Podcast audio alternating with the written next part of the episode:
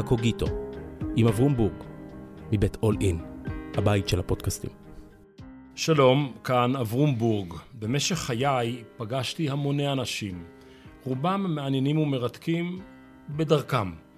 וכשאני מחפש את המפתח אל מגירות הלב של הנשים והגברים האלה, אני מוצא תמיד יסוד אחד. לכל אחד ואחת מהם יש טקסט משלהם. לכל איש יש טקסט, קצר או ארוך, ספר, שיר, פתגם, טקסט אחד לפחות, עליו בנויים הרבה ממגדלי החיים שלהם. בפודקאסט הזה, הקוגיטו, אנחנו משוחחים, לא מתקוטטים ולא מתנצחים, אלא יוצאים מהטקסטים אל דרך ההבנה של הזולת. מנסים להבין את עומק הקולות הסמויים של המקהלה הישראלית. והיום, האב דוד נויהאוס, חברי, האב דוד נויהאוס. שלום דוד. שלום לך, אברום. שמח להיות איתך. מבחינת האירוח, אני איתך, נכון? נכון. איפה מאוד. אנחנו נמצאים? אנחנו בבית שלי, שזה המכון האפיפיורי למקרא, הנמצא ליד הקינג דיוויד, אה, מכון שמיוחד מאוד, מכיוון שאנשים באים לכאן ל- ללמוד את הכתובים. אה, ללמוד את הכתובים, זאת אומרת, בהקשר שלנו כמובן, גם התנ"ך, באים ללמוד עברית, וגם הברית החדשה, באים גם ללמוד יוונית, אבל הם שלוחים מרומא. אה, המכון המרכזי הוא ברומא, אז הם באים לבלות כמה חודשים במהלך הלימודים שלהם בארץ הקודש, אה, במדינת ישראל, במדינת פלסטין, איך שאתה רוצה לקרוא לזה, הם מתעניינים במיוחד בטופוגרפיה, בארכיאולוגיה, הרבה פחות במה שמתרחש מסביבנו. הם באים לטרה סנטה. לטרה הם סנטה. לא באים לאדמה הקדושה ולא לא למדינת היהודים. על אף שיש להם מפגש עם המדינה של היהודים, כי כבר מאז 1975, שנים ארוכות, יש לנו תוכנית משותפת עם האוניברסיטה העברית. ושם הם גם לומדים את חלק מהלימודים שלהם. אמ, תוכנית נפלאה שנוסדה באותן הימים, אותם הימים אה, על ידי, מהצד של האוניברסיטה, פרופסור ורבלובסקי, אה, פרופסור ספרן. יונתן ורבלובסקי למדעי הדתות, כן. פרופסור אה, טלמון. ואחרים כן. שהיו בקשר. גדולי הדור הקודם, כן, הדורות הקודמים. בדיוק, בדיוק. ומהצד הכנסייה, הקרדינל קרלו מריה מרטיני, שגם היה מגדולי הדור. בצד הדיאלוגי כן, ההוא. כן. מילה של רקע, כי אנחנו מדברים עם ישראלי, עם תעודת זהות ישראלית, שמדבר גם עברית על בוריה. אתה נזיר ישועי, עד לפני, עד, עד, לפ, עד הקורונה כמעט. אתה סגן הפטריארך והממונה על הקהילות הדוברות העברית, ומהקורונה, אני לא יודע אם זה השפיע או לא, אני לא חושב אגב, אחראי על קהילת מסדר הישועים בישראל. ואתה, אני חושב, אם אני מסתכל על קורותיך ביום יום, אני פוגש אותך בחדר כושר, אני פוגש אותך בפארק פה בחוץ, אני פוגש אותך בטנטור, מקום מושבי, אתה ישראלי לכל דבר ועניין. אני לא יודע מה זה להיות ישראלי לכל דבר ולעניין. אני ישראלי. אני נושא בתעודת הזהות, אני שמח להיות כאן, אני מנסה לבנות כאן חיים, אמ, ואם זה ישראלי, אז כן, אני ישראלי. ביקשתי ממך לבחור טקסט, והיה לי בראש מחשבות על מחשבות שונות. זאת אומרת, ניסיתי לנחש מה תבחר, וכשלתי. לא יודע, נכשלת, אולי גם אני נכשלתי, אני הרבה הרהרתי, כן. הרבה הרהרתי באיזה טקסט לבחור בו, וכפי שאתה אמרת, טקסט מכונן. אז אני הסתכלתי מסביבי מה הם הכרכים שמלווים אותי אה, ביום-יום כבר שנים רבות, ואני בחרתי בכרך שמלווה אותי מאז, כמעט מאז הגעתי ארצה, כשעליתי ארצה ב-1977. בחרתי בתאז', אה, בתאז' של יהודי תימן. הכתר, בעברית זה הכתר. הכתר, כן, כן, כתר. וזה טקסט שאני לפחות פעם ביום מסתכל בו, כי הוא בשבילי מסמל איזה מין תקווה, איזה מין חלום. ובגלל זה אני בחרתי בטקסט הזה. כמובן, זה לא רומן, זה לא שירה.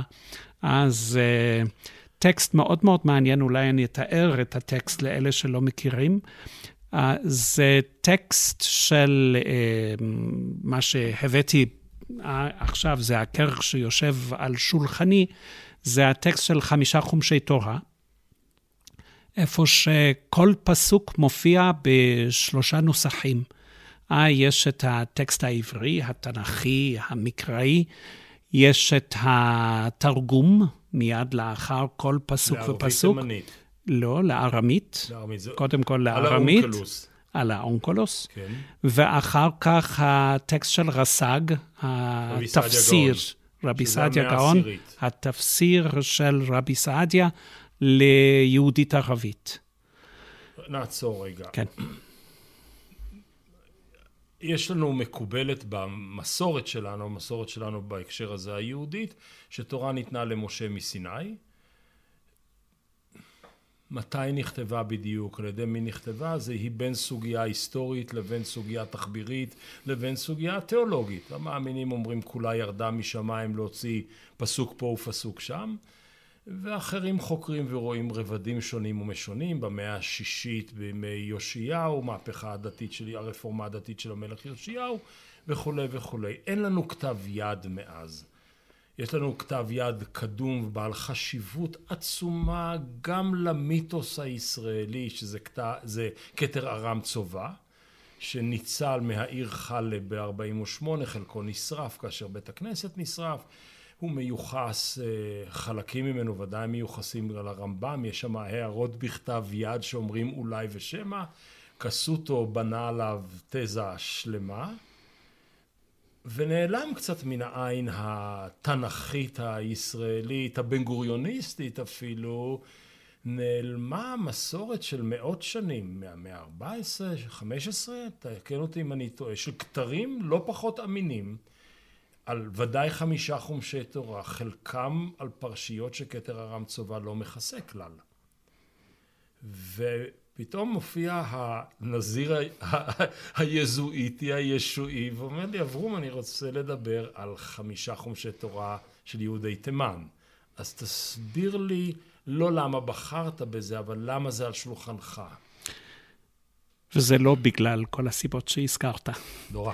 זה, מס, זה בשבילי מסמל משהו, וכמובן זה המפגש בין השפות האלה, בין התרבויות האלה, אה, שהכל נכלל בתוך תרבות יהודית.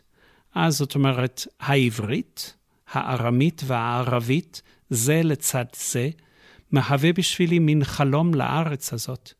אה, מין חלום שהחלקים השונים של חיי יום אחד יהיו שלבים אחד עם השני.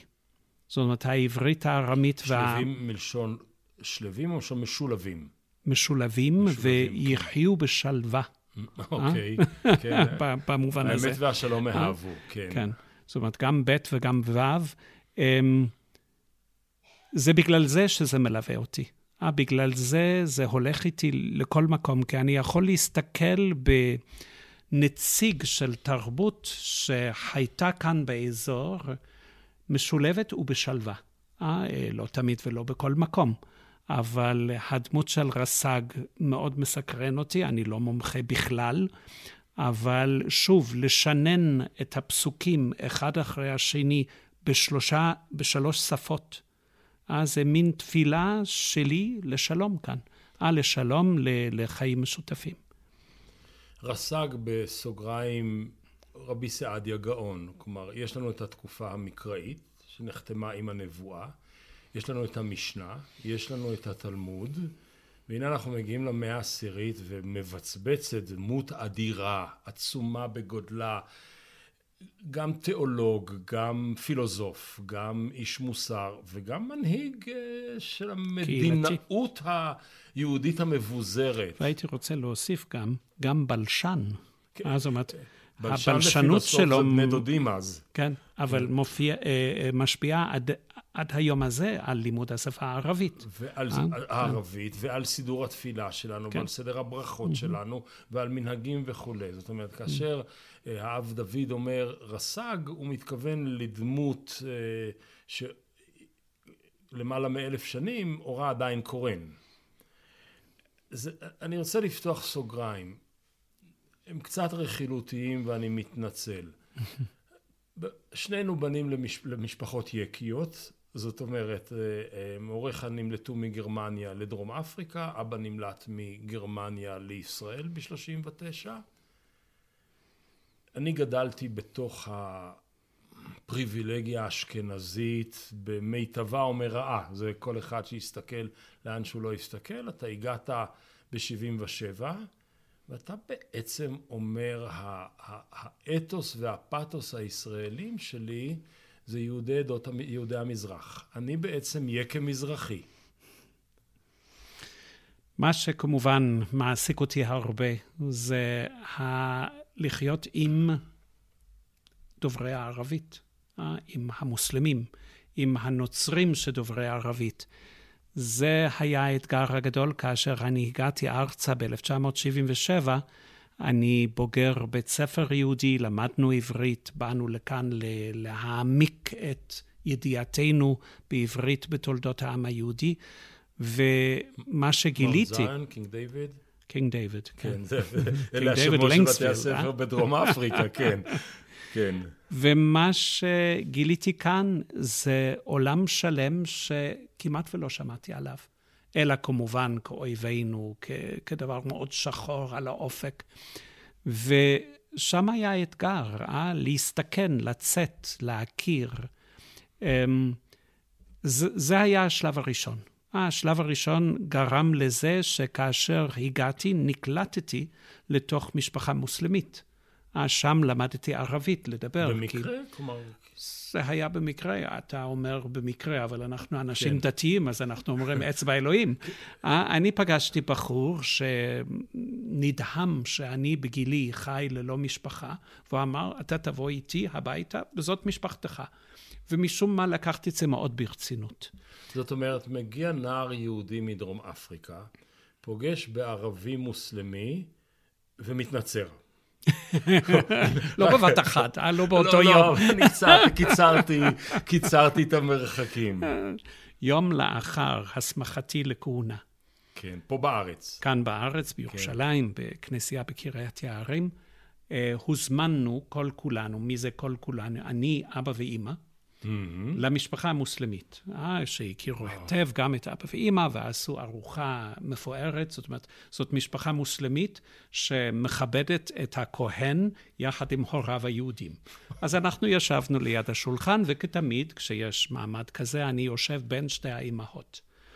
והאימא היהודי שואלת את האימא המוסלמית, את איך את מרגישה היום? זה, דוד כהן, את חשבת בחייך שהדוד שלנו יהיה כהן קתולי? אז היא אומרת, כן, או, הוא מאוד דתי, תמיד מתפלל. אז אימא עם חצי חיוך אומרת, אבל תמיד חשבתי בהשפעתך הטובה, הוא יהיה מוסלמי. Hmm. אז אום אוסאמה, אבתיסאם, היא עונה, סבלנות? הוא הולך בכיוון הנכון. אז אנחנו כולנו צחקנו, וגם היא צחקה, זאת אומרת, גם היא אמרה את זה בחצי חיוך. אני חושב שאבתיסאם זה חיוך, נכון? אבתיסאם. זה כן. חיוך, לכן היא חייכה. אמ, אמ, אז בחרנו בתאז', בכתר. כן. יש משהו בכתר, או עצם היותו, לכן הבאת אותו? זה היותו, אה? זה היותו מה שהוא. איכשהו מין מולדת, איפה שפסוק אחר פסוק מכניס אותך לעולם איפה שיש את דו-הקיום הזה. אה, העברית ליד הערבית, עם הארמית, והארמית בשבילי מאוד מאוד חשובה, מכיוון שהארמית כמובן היא גם שפת חז"ל ו... שפתו של ישו אה, במובנים רבים. בדיוק, בדיוק. גם שפה כן. של הקהילות הכתומות הנוצריות, ודאי. אה, שהיו כאן. ועדיין משתמשים בשפה הזאת, שומעים את השפה בכנסייה המרונית, הכנסייה הסורית, הכנסייה הקלדאית. לפני זה... כמה שנים נסעתי לגוש חלב, כן. ובצהריים היה, נקלעתי, ואני שומע, הייתי בכנסייה, הלכתי לראות, אני שומע מהחלון מדברים, אז אני מצמיד את אוזני לחלון כמו איזה, ואני אני, אני מרגיש, אני לא מבין מה הם אומרים, אני מרגיש זאת שפה שאני מכיר אותה. לימים הייתי, באותה תקופה הייתי מורה דרך. אני מקבל טלפון ממשרד החוץ, והם אומרים, אברום, אנחנו רוצים שתארח קבוצה של כמרים אני אומר של הכנסייה, ארמים, אני אומר להם, אומרים, שמענו שאתה מדבר ארמית על בוריה. אמר להם, תקשיבו, זה שאני יודע ללמוד תלמוד, וזה בעצם ארמית במבטא יידישיסטי, זה לא אומר, אבל הם, אצלם זו הייתה ערבוביה גדולה, אבל זה כן מעניין. בהוויה ההיסטורית, ישו נולד כיהודי והלך לעולמו כיהודי. בהוויה הישראלית של היום, מגרשים אותו לחת... היהודית הישראלית, הוא, הוא לא שלנו, הוא לא שלנו אפילו מהרגע הראשון. ובהוויה הנוצרית, כשאני שואל תלמידים שלי בכל מיני מקומות, אה, אני מלמד בין השאר גם באוניברסיטה האמריקאית, שהיא קתולית בנוטרדם, הם, הם לא מכירים את הברית הישנה. זאת אומרת, התנ"ך הוא הברית החדשה. אז מה מקומו, עזוב רגע את התא של חמישה חומשי תורה נביאים לאחר מכן, במערך הנפשי של הדתי הנוצרי? טוב, אז על פי דעתי מאוד מאוד נוכח, אבל בדרך כלל התנ"ך נקרא מבעד הברית החדשה. אז שוב, אה, נדמה לי שנוצרים רבים לפחות יודעים את זה, גם אם הם לא יודעים מה לעשות עם זה, שאי אפשר להבין את ישוע ואת ה, את הברית החדשה בלי הרקע של התנ"ך. ואנחנו חיים בזמן של מהפך, כאשר בשנות ה-60 לא רק מהפך ביחסים בין יהודים ונוצרים, אלא גם מהפך במה נוצרים שומעים היום בכנסייה הקתולית. קודם, קודם לא שמעו, ראשון, לא רק הדרשות, המקראות, מה קוראים מכתבי הקודש. לא, היום מקראות רבים שנלקחים מספר בראשית, שמות וכולי וכולי, מספרי התנ"ך. אבל בעבר תהילים היה קבוע כן. ודאי, אבל שאר ספרי התנ"ך... תהילים ולא שמעו את השאר. כן. עדיין בחלק מהכנסיות המזרחיות אה, לא שומעים את התנ"ך בתפילות. של, של אה, יום ראשון. אז נדמה לי שכאן, כן, אנחנו צריכים להתמודד עם זה, אנחנו מאבדים אוצר מאוד מאוד גדול. כל השיח שלנו, הנוצרי, משתרש בתוך השיח של התנ"ך. ויש ו... כאן, כאן משהו מאוד מעניין. ה... הישיב ובוחר היהודי, אני לא מדבר על הציוני דתי, ואני לא מדבר על הציוני הבן גוריוניסטי. מכיר את התנ"ך מאיפה שהוא מצוטט בתלמוד. כן. הוא לא מכיר את המקור, הוא אומר, אה, במסכת בבא בתרא, או אני לא יודע מה. ואתה אומר, הלומד או השומע הנוצרי, הממוצע, מכיר את התנ"ך דרך אותו פילטר כן. של הטקסט היותר מאוחר, הטקסטים כן. של לאחר, לאחר בית שני. וכמובן כולנו קוראים, גם כאשר אנחנו קוראים ולומדים את התנ"ך בתוך ההקשר העדתי, בתוך ההקשר של נצרות או יהדות, אנחנו מבינים את הטקסטים מבעד הטקסט המאוחר יותר. אה, זאת אומרת, היהודי אולי מחפש הלכה, מחפש משהו שמתקשר למצב העכשווי שלו, והנוצרי מחפש את ישוע גם בתנ"ך. כן, הוא אה, ימצא אותו כן. בישעיהו הרבה, הוא ימצא אותו בהרבה אה, נבואות בכל נחמה. מקום. האתגר תמיד כן. זה למצוא אותו בכל מקום. מה שמשתנה עכשיו בלימוד, ואני מורה לתנ"ך, מורה לברית החדשה, זה לתת לטקסטים לדבר בלי הפילטרים האלה. לנסות להשמיע את הטקסט כטקסט לא מיד קשור לטקסט מאוחר יותר. ואת מי זה מרגיז? מי לא יכול להקשיב לזה? אז זה מעניין, כי מי שמתחיל ללמוד, אה, אני מדבר על הקהל הנוצרי, זה מאוד מרגיז. כאשר אני אומר, אה, ישעיהו, פרק אה, ז', כאשר מדובר בעלמה שיולדת כן, בן וקוראת שמה, ואני אומר, מגוחך לה, להגיד שזה ישוע. מגוחך להגיד, זה מיד אה, מעצבן את כולם. אבל אז לאט לאט מסבירים שהטקסט הזה נכתב במאה השמינית, יש לטקסט הזה הקשר מקורי. אלוהים הוא לא סדיסט, הוא לא אומר במאה השמיני, אה, למה אתם דואגים? אחז, תפסיק לדאוג, בעוד 800 שנים הכל יהיה בסדר. אלוהים מדבר איתנו במצב שלנו העכשווי. אז נדמה לי שלאט לאט זה נקלט. אז זה נקלט בעולם הנוצרי. הייתה לי תלמידה בווינה, מריה, היא הייתה קתולית מקוריאה. ובאחד השיעורים הראשונים דיברנו על מקורות המונותואיזם, ושלחתי אותם לברר מאיפה נולד המונותואיזם. ובתוך התרגיל, בתוך הכיתה, היא פתאום בוכה בכי תמרורים. מריה מבכה על בניה. אמרתי לה, מריה, בואי, תדברי איתי, תסבירי לי במה מדובר. אומרת, אנחנו יושבים, ואני עכשיו בחברותה לומדת, ופתאום אתה, אתה רוצה שאני אגיד בכיתה שהמונותואיזם נולד במצרים, וזה קשור לאחנתון ולאל השם, זה לא כתוב בתנ"ך, אני לא יכולה להגיד כאלה דברים. זה לקח שב, שבועיים ארוכים להגיד לה שאפשר לעשות חשיבה בטוחה ללא שאלות באזור האמונה, ושאלה ביקורתית ללא תשובות באזור האקדמיה, אבל זה לקח את הזמן. כי אתה הכעס. מעודד אותה להיות סכיזופרנית.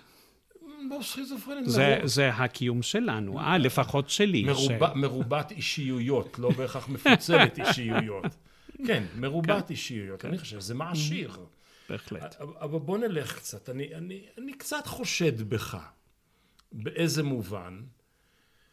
נוח לך להישאר בטקסטים הקדמוניים היהודיים יותר, כי אז אתה יכול להגיד, תראו, אפשר לעשות גם וגם.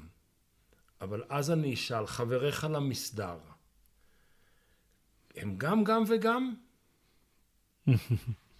כמובן, אני חי בחדש, על איזה מין קו תפר, אה, אני אישית. כן. כי אני בין אלה, ואנחנו, אני לא יחיד, אה, שאני יהודי, גאה בזהותי היהודית. אני נוצרי באמונתי. ואנחנו עם זה גומרים עם כל המומרים לדורותיהם ששמו פס על היהדות כאשר הם הפכו להיות נוצרים. אה, אני מאמין, וזה לא מיסיון, זה לא ניסיון לשכנע את העם היהודי שכך חייבים לעשות, או אפילו כך אפשר לעשות. אני לא רוצה לדחות אף מרכיב ממי שאני. יש לי יחסים מאוד מאוד קרובים עם המשפחה, עם החברים היהודים שלי מאז ומתמיד.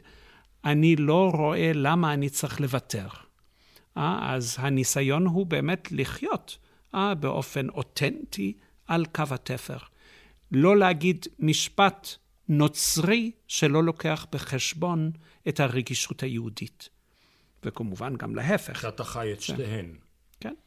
אני, אני אשאל שאלה פוליטית, אבל אני כן רוצה לח, לח, לחזור אחרי כן לאזור של אה, גירושין או נישואין. זאת אומרת, האם התגרשתי מהזהות הקודמת או התחתנתי עם זהות נוספת.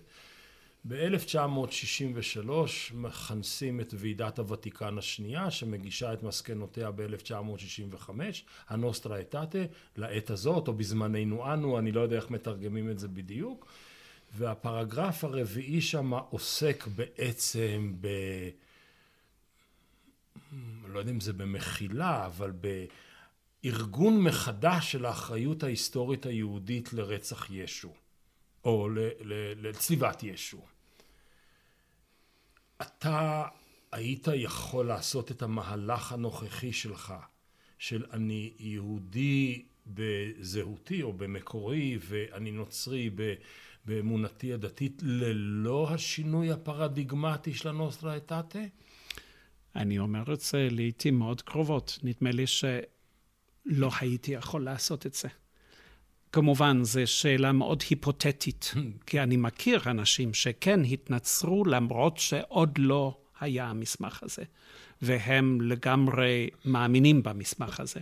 אז אני אומר שאני לא חושב שהייתי יכול לעשות את זה, מכיוון שהמהפך, אברום, זה לא מחילה ולא מחילה, זה, זה חלק מזה כמובן. זה שיח חדש, זה לבנות שיח של כבוד, להחליף את השיח של בוז. וזה מאמץ ואתגר יומיומי. איך לדבר, איך ליצור עולם של כבוד הדדי. וזה בהחלט פרויקט פוליטי.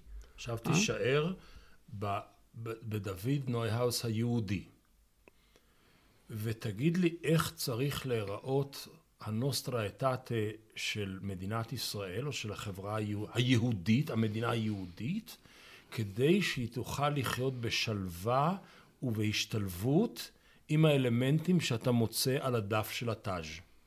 עם הערבית והערביות. זה לחזור על אותם המונחים, אותו המינוח, תורת כבוד במקום תורת בוז. והיום כמובן, אין תורת כבוד? אני לא חושב. אה? קודם כל, הכל בנוי, על פי דעתי, אה? על מין פחד, על חשד שמביא אה? לבוז. בידוע הלכה, בידוע שעשו שונא ליעקב. אני אפילו לא מסתכל אך ורק על ההלכה, כי אני חושד שהבעיה שלנו היא לא בעיה דתית, אה? היא בעיה של זהות, של לאומיות, בעיה מודרנית. אני לא אומר שהיה, ש, שהייתה קיימת תורת כבוד אה, במאות האחרונות, אבל נדמה לי שהרעל שהוכנס לשיח בא הרבה יותר מהתנועות של לאומיות. הבלעדיות אה, של, של כל ישות כאן בארץ הזאת. השאלה שלי, אני חושב, יש לה שתי פנים. ושאלת פיפיות בהקשר הזה.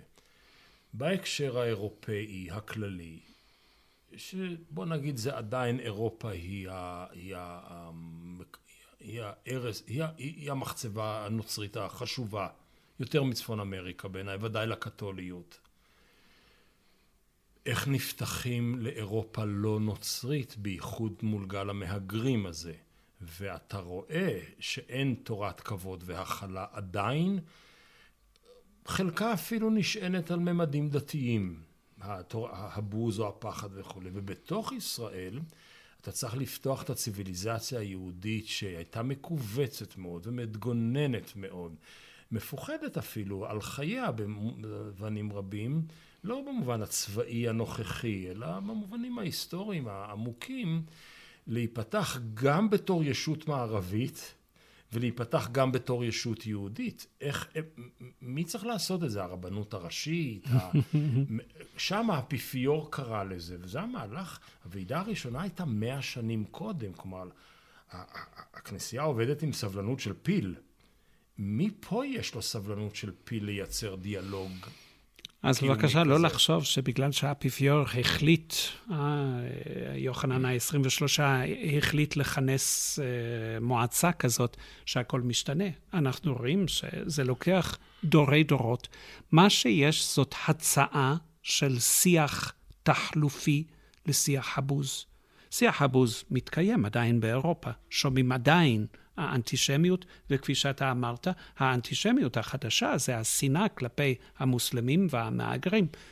אני רואה את זה באותו אופן.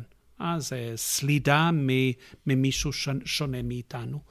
אז מה שאני מציע זה אך ורק אה, להתחיל, אני ואתה, אה, על הרמה האישית ביותר, לקחת אחריות על המילים, לחשוב איך אנחנו אומרים העולם שלנו.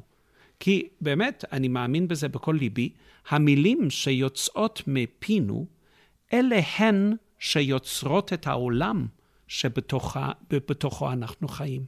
כלומר, תיאוריית החלופין הנוצרית הקדומה, שאומרת ברכת האלוהים עברה מעם ישראל לברית החדשה, אתה עכשיו מציע תיאוריית חילופין נוספת. כלומר, בואו נרחיב את זה בעצם אה, למקומות שמעבר לכנסייה. ומתבסס על המהפך הזה. כאשר הכנסייה כבר לא מלמדת אלוהים, אה, לקח את אהבתו, אה, הסיר את אהבתו מעם ישראל, הופכים את אלוהים לבוגד, אה, ללא נאמן. אלוה, אם אלוהים אומר, אני אוהב לנצח נצחים, אז אנחנו צריכים לפתוח בזה. אה, שהוא אוהב. ואנחנו היום אומרים, הברית קיימת ועומדת עם עם ישראל, שעם ישראל הוא עם נבחר של אלוהים. זה לא אומר שכל מה שעם ישראל עושה זה בסדר. כמובן, תודה לאל, כי גם כל מה שאנחנו עושים זה לא בסדר. זה באמת לקחת אחריות, לדעת שמילים, יש להן השפעה על העולם. נשוב לזה. אני מקווה, כי השיחה הולכת למקומות... בכל מיני כיוונים. כן. פעם קווי התיחום בין היהוד, היהדות לנצרות היו די ברורים. אני לא יודע מתי היה זה פעם, אני לא יודע מה הקווים ולא יודע מה היה ברור, אבל כל אחד ידע איכשהו בסוף איפה אתה נמצא.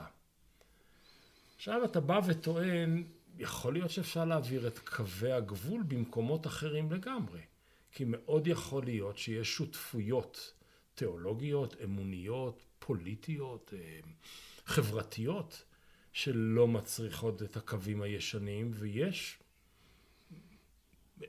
הבדלים חדשים שאולי צריכים הגדרה מחודשת. אז איפה הבורדרליינס החדשים צריכים לעבור בין יהודי לנוצרי? אז נדמה לי שזה עדיין די ברור. אני לא בעד לטשטש. אני חושב שכל העושר של הרב-גוניות אה, מתבסס על גבולות שהם ברורים.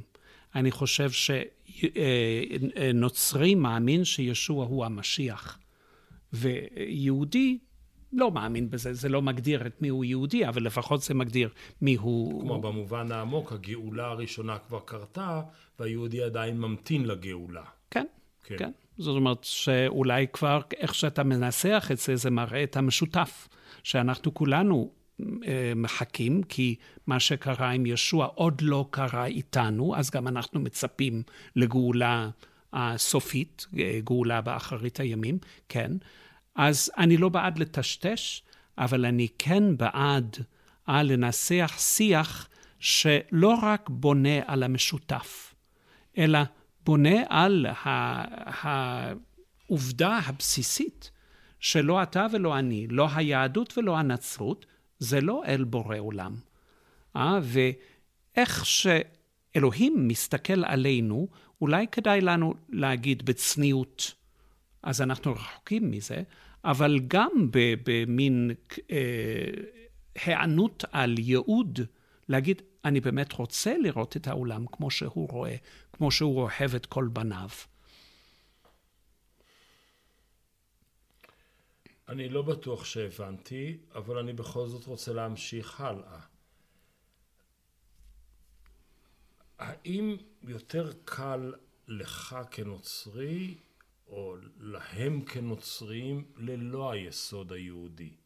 אתה אישיות דואלית במובן הזה. למי שנולד, גדל ומת, או הוא דורי דורות הוא בתוך העולם הזה, קל יותר לדבר עם מדינת היהודים מאשר עם הדת היהודית. האם הקמת מדינת ישראל מקלה בעצם על העולם הנוצרי את השיחה עם הקולקטיבים היהודים? אז אני חושב שכן, אבל לא במובן של מדינת ישראל, כאשר היהודי מדגיש את השתייכותו לעם ללא שום קשר עם דת, כמובן זה הופך את העם היהודי לאחד מבין עמים רבים ומדינה אחת מבין הרבה מדינות. זה שזה קל יותר לא אומר שזה הרצוי. אה, נדמה לי שהנוצרי חייב להתמודד עם ההמשך של קהילה אמונית יהודית. כי שם העניין הגדול לדעת אה, מה תוכנית האל. אה, מה, ושם כמובן גם המשותף. אה, כאשר נוצרי פוגש ישראלי חילוני, זה מעניין, זה מסקרן, אבל זה לא שונה מאשר כאשר הוא פוגש איזה קוראי, קוריאני או, או קונגולזי. אבל כאשר אה, נוצרי פוגש יהודי שחי על פי המצוות, זה קורא תיגר לאותו נוצרי להתמודד עם מה שהוא למד על הבלעדיות של ישוע, על הבלעדיות של הכנסייה.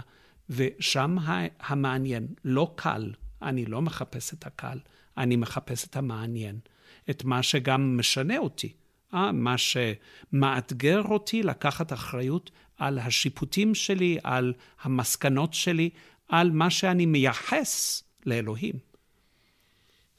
כלומר, בעצם הקיום היהודי בין ימינו בישראל, כי הוא לא דומה לקיום היהודי בין ימינו ברומא או בניו יורק. מאתגר אותך בשלושה מישורים, אם אני, אם אני מבין. אחד, יש מדינה מוצלחת, אז מה קרה לברכת האלוהים? כלומר, מה, אלוהים עכשיו מברך מחדש רטרואקטיבית את אלה שהוא הסיר את ברכתו?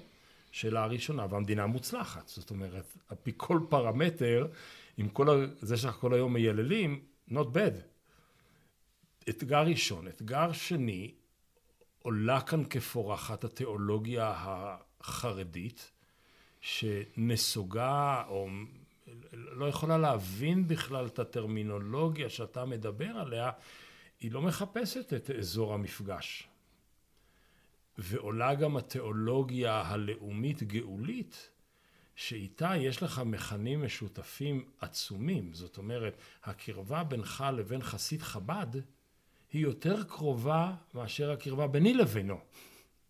כי לשניכם יש משיח מת. אז איפה השיחה קורית עכשיו?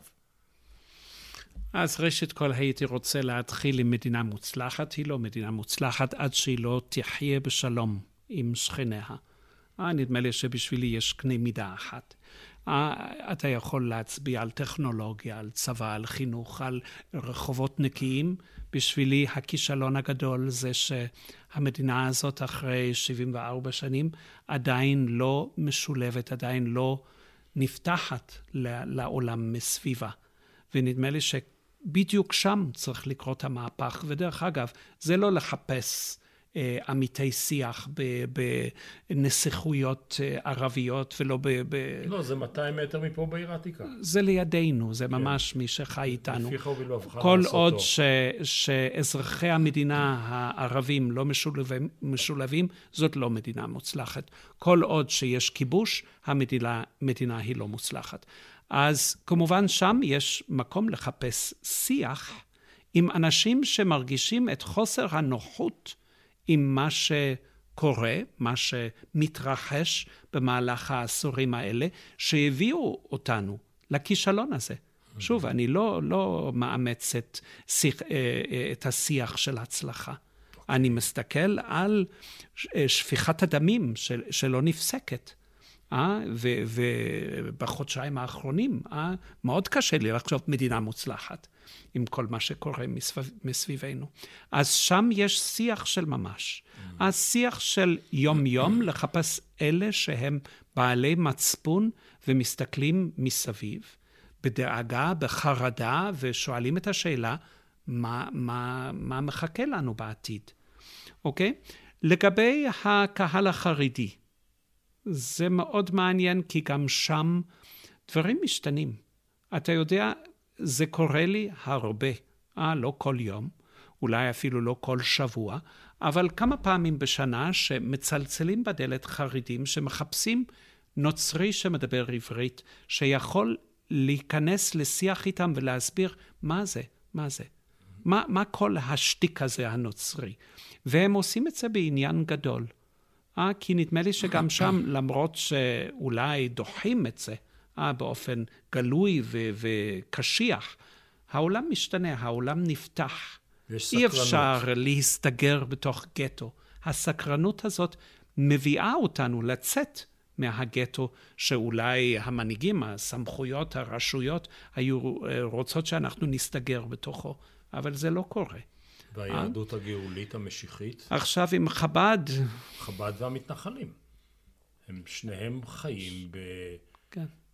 באותו, באותו דקדוק פנימי, באותו... ומה שמעניין, משם ש... בא הרצון להתקרב. כמובן, להתקרב, אני חושב על אנשי הרב ריסקין, אוקיי? אה, שמחפשים את הכנסייה כי רוצים את ברכת הכנסייה למדינת היהודים. אז שם שוב... הרב ריסקין, אז... הוא, זה, זה אישיות רכה וטובת לב. שלא מייצא, טוב, אני לא עוסקים כאן בגופו של אדם, אבל אה, אה, אה, אני תוהה, אני חושב שחב"ד היא במובנים רבים יותר קרובה אליך מאשר היא קרובה אליי. קרובה מבנית, כן, כן, בגלל במקום, האמונה המשיחית. המקום של האמונה המשיחית, ו... הדינמיקה של... ומה שאתה אמרת מראה שאתה לא חלק מאותו מחנה, ובתוכו לא. שמת חב"ד ו- ונוצרים, שהמשיח, הדמות המשיחית, היא איננה uh, מתה. כן, כי כן. כמובן, אנחנו מאמינים בתחייה. חי וקיים. בדיוק, כן. בדיוק, בדיוק. אנחנו מתקרבים לקראת סיום, ויש לי שתי שאלות אה, יותר חברתיות. אתה אב. והאב הוא חלק מהמבנה הכנסייתי. האפיפיור הוא האבא הגדול, פאפה. איך חי המבנה הכנסייתי בעידן של משפחה חדשה, של קריסת הסמכות ההורית, שהאבא הוא לא מה שהיה פעם. לפני 200 שנה היית אומר אבא, היה ברור. היום אתה אומר אבא, לא ברור בדיוק מה זה. אז מה קורה למבנה החברתי הפנימי שלכם עם המילים האלה, ואתה הקדשת הרבה מאוד לייחס פה חשיבות עצומה למטען המילולי. מה קורה למבנה הפנימי שלכם? המבנה קורס. אה? זאת אומרת, אנחנו צריכים לפתוח את העיניים, ויש שיח פנימי, כמובן לא, לא ציבורי, אז אולי אני כאן בוגד בשיח הפנימי הזה, שמודע מאוד שהעולם משתנה מסביבנו. שאנחנו לא יכולים להמשיך ככה. ראשית כל, אנחנו לא יכולים להמשיך מבלי לשלב את הנוכחות האימהית, mm-hmm. ואם אנחנו כבר מכניסים את הנוכחות האימהית, אז צריכים להכניס את כל הסוגיות הקשות של ומה עם מה שקורה בעולם. אה, איפה שכל ה, ה, ה, אמ, הסוגיה המגדרית לא כל כך ברורה. אז אנחנו גם עוברים לאט לאט, אה, וזה לוקח לנו המון זמן כדי איכשהו להבין איך נוכל להיות נאמנים לעיקר, לעקרונות, ללב ליבה של המסורת, ולהיכנס באופן מלא לעולם המודרני. נדמה לי זה מאבק שהוא מאוד דומה למאבק של האורתודוקסיה היהודית. אם הייתי מבין משהו בפוליטיקה, אני לא מבין כלום, אבל אם הייתי מבין משהו בפוליטיקה, הייתי אומר לך, נוח לך יותר עם האפיפיור הנוכחי מאשר השמרנות הרצינגרית הקודמת, בנושא המסוים שהגדרנו כאן. אמ, נדמה לי שרצינגר קיבל פרסום מאוד רע. אז... כן, המיתוג שלו לא יצא לו טוב. באמת, כן. הוא לא היה כריזמטי כמו האפיפיור, הוא לא שיחק לקהל כמו האפיפיור, אבל השאלות... הוא נתפס כשמרן, ואולי אכן היה שמרן, וזה עודנו, בשיח עודנו, הזה, עודנו, כן, כן. השיח הזה בין השמרנות המשכילה, השמרנות, אם אתה רוצה, הנאורה, mm-hmm. שהיא לא מסתגרת פנימה ולא הופכת את הכל לשחור ולבן, והשיח עם אלה שדורשים שינוי מיד. זה בדיוק שם, בשיח הזה, שאנחנו נמצא את הדרך ללכת קדימה. אז לי, אני מאוד שמח שיש לי רצינגר ויש לי ברגוליו. ושניהם כי... גרים בוותיקן. ושניהם, והיחסים ביניהם, יחסי כבוד ויחסים של קרבה. אה? זה אומר שכאן קורה משהו מאוד מאוד חשוב בשיח. בדיאלוג בין... הפנימי. בדיאלוג הפנימי, בדיוק. כלומר, יש כאן בעצם אה, תזה ואנטיתזה שאולי מולידות סינתזה חדשה ואנחנו וחיונית. ואנחנו מחפשים את הסינתזה הזאת. אה? זה, זה בדיוק דרכה של הכנסייה להתפתח, אבל לא לזרוק מיד. אה, את, את, כל, ה, מה, את, כל, כל מה שהיה, אלא לנסות mm-hmm. איכשהו לרסן את מה שהיה כדי שזה ישתלב עם מה, עם מה שיהיה. אז מכאן לשאלה אחרונה. יש לי הרבה חברים בני דתות, בני כל הדתות. חלקם נולדו כאלה ונהיו כאלה, וחלקם ההפך וכולי וכולי. ואם אני מנסה לעשות הכללה מאוד מאוד גדולה, וכדרכן של הכללות, היא רק אה, שטחית. אז רבים מהחברים היהודים שלי שהמירו את דתם לנצרות, זה נסיבות חברתיות ותרבותיות, כי הסביבה היא כזו. רבים מהחברים והחברות שלי שהתגיירו ליהדות, זה בגלל תיאולוגיה. ואם אני מצליח לשים את היד אפילו על משהו תיאולוגי, אז אמונת הייחוד, המונותואיזם היהודי, משכנע אותם יותר מהשילוש הקדוש, מהטריניטי שלא מובן להם. זה מגמות נכונות בעולם? לא, אני, אני רואה משהו נכון, לא נכון במובן השיפוטי, אלא האם זו תמונה סוציולוגית משקפת? אני לא בטוח. אה, זאת אומרת, אה, ראשית כל אנחנו מדברים על קצה הצוות, אה, זאת אומרת, אין הרבה אנשים ש... כל מי שממיר את דתו בימים חילונים אלה הוא קצה, כן. כי ההמרה הגדולה זה להיות חילוני, אה? לדחות את כל השיח הזה, הדתי, האמוני, שנראה ללא שום משמעות בעולמנו. וכמובן גם עם כל מה שאנחנו מגלים על... על ההיסטוריה של הקהילות הדתיות, אז לוותר זה נראה לי מגמה הרבה יותר כלומר, חשובה. כלומר, חילונות היא הדת האלטרנטיבית. כן, כן. Mm-hmm. זאת אומרת, החילון אפילו בתוך הקהילות הדתיות, איפה שאנשים אולי באים להתפלל, אבל כבר הכנסייה איננה סמכות. מה שקובע בחיים שלהם זה העולם היותר חילוני. עכשיו, השילוש זה לא שלושה. אה, אז בשבילי זה תמיד היה ברור. אני עובד אלוהים אחד. אני מונותאיסטי. אתה יודע, בערבית, ואנחנו ירשנו את זה גם בעברית, כשאנחנו אומרים את הנוסח של השילוש, אב, בן ורוח קודש, אנחנו אומרים מיד אלוהים אחד, כדי שאנשים לא יטעו. שזה מפוצל לחלוטין, אלא זה... זה לא זה מפוצל. זה אוניה פרסונלית. בדיוק, כן. בדיוק. אה, כאן, אה, אז יש כל מיני דרכים להסביר, כמובן מורכב, ולא כולם חושבים על זה בכלל. אני אישית לא פגשתי נוצרי שאמר, אני ממיר את דתי. אה, בגלל שאני מתקשה להבין איך זה יכול להיות דת מונותאיסטית כשמדברים אני, על שלושה. אני כן.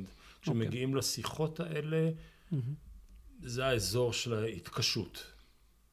התקשות אולי, כן. אבל לא בגלל, לא בגלל זה, זה נוטשים קהילה אחת והופכים להיות תמיד, בין קהילה זה אחרת. זה תמיד, אה, תראה, אני חושב ששני דברים קשים לאדם באשר הוא הגירה והמרת דת. זאת אומרת, הגירה רוחנית והגירה פיזית. זה דברים... שני דברים מקבילים, אה? זאת אומרת... כן, אז אתה עשית את שתיהן, ואתה עדיין מכיל את כולם. רבים מהאנשים צריכים להכריע הכרעות. לא, לא מצליחים לחיות את הגם והגם. ושוב, אני לא חי את הגם והגם במובן דתי. אני לא הייתי יהודי דתי. אני הייתי יהודי חילוני, המשפחה הם לא במיוחד שומרי מצוות, אז אולי גם שם אה, יותר קל לדעת שאני יהודי במובן הזה, אה, ההיסטורי, התרבותי, הסוציולוגי, הלאומי, אם אתה רוצה, אני יהודי. אבל מבחינה אמונית, כאשר אני התעסקתי עם שאלות של, של אלוהים, של, של שמירת מצוות, שם אני בהחלט נוצרי. אה, אני לא מטשטש את, ה, את ההשתייכויות. פתחנו ואמרתי לך, ספר לי על המקום. המיתולוגיה הירושלמית אומרת שבמקום הזה, במכון האפיפיורי לחקר המקרא, או השלוחה הירושלמית של המכון הרומי, שהוא גם חקר המקורות וגם הארכיאולוגיה וכולי וכולי, יש גם את תפילת הקדיש פה. שיש כאן אנדרטה לזכר חללי השואה, ומצוטטת בתפילת הקדיש. לא בדיוק תפילת הקדיש, אבל יש, ויש לנו שני דברים כאן. כן. אה? יש לנו שני דברים כאן שמתקשרים לכל ה, כל הנושא הזה. ראשית כל, כפי שהזכרתי בהתחלה, היה חי כאן קרדינל אה, קרלו מריה מרטיני, שהיה מאוד מאוד מאוד מעורב בכל השיח במשך עשורים עם העם היהודי. ולקראת סוף חייו, אה, הגישו לו כמתנה דבר שגם הגישו ליוחנן פאולוס השני, וזה מין מנורה של השואה, בעצם זה אה, לזכר שישה מיליון אה, שנספו בשואה. אז אה, הפסל הזה עדיין אה, נמצא אצלנו, אבל הרבה יותר חדש אצלנו, יש משהו שגם מתקשר לשואה, שהקמנו פינה עם אה, עץ זית אה, מעוצב, אה, לא עץ זית שצומח, אבל פוסלת עשתה משהו מאוד מאוד יפה, עץ זית מעץ זית, לזכר חסידי אומות העולם שהיו נזירים ישועים. אז כאלה שמוכרים על ידי יד ושם, על פי, על פי הסיפורים שלנו, יש הרבה יותר ישועים שהצילו יהודים, אבל ביד ושם מונצחים 16 נזירים. שסיכנו את חייהם בהצלת יהודים בשואה. אז אנחנו חיים עם זה, אבל נדמה לי זה משהו שמשלב אותנו בנוף הישראלי. אז... הזכרנו, אם ככה, אז עוד אה, הדרן, הזכרנו את, ה, את ועידת הוותיקן השנייה, שכינס אותה. יוחנן ה-23. שהוא היה אמ, הנציג האפיפיורי גם במזרח התיכון בתחילת המלחמה. בטורקיה. וגם באירופה. כן, בטורקיה. ואומנם יד ושם לא הכירו בו כחסיד אומות העולם, אבל הוא עסק לא מעט בהצלת. יהודים במהלך המלחמה. כמובן, יש סיבה טובה שיד ושם לא עשתה את זה, זה בגלל שכאשר הוא הפך את השגרירות הוותיקנית בטורקיה למין בית דפוס של אה, מסמכים. מזויפים, הוא לא סיכן את חייו, כי הוא לא חי תחת השלטון הנאצי. אני, אני לא, אני בכלל לא, לא, כן. לא, כמעט לא מעניין אותי הבירוקרטיה של חסידי כן. אומות העולם, אבל אני רוצה לסיים במשהו שחותני, אה, הוא היה פרטיזן, הוא חי עדיין בן 98 במלוא אונו, והוא אחד האנשים בעלי ההשפעה הכי גדולה על חיי. הוא כל חייו אמר, בשואה, הנס הגדול של, השוע, של מלחמת העולם השנייה והשואה, זה לא שהעם היהודי ניצל, זה טוב, אני לא מצטער על זה, עלה גם ארצה בעקבות אה, כך. הנס הגדול היה שהיו חסידי אומות עולם שהצילו את האנושיות, והשואה היא משולש של רוצחים, ניצולים ומצילים. אין ספק שאימי אירופה של המאה הקודמת הם גם סוגיה תיאולוגית, הם לא רק סוגיה מכנית, כמה הרגו איך. ובהקשר הזה, ההנצחה שאתם עושים כאן היא בעיניי ללא ספק תרומה גדולה לשימור האנושיות של כולנו. תודה רבה, אב דוד. תודה לך, אברהם.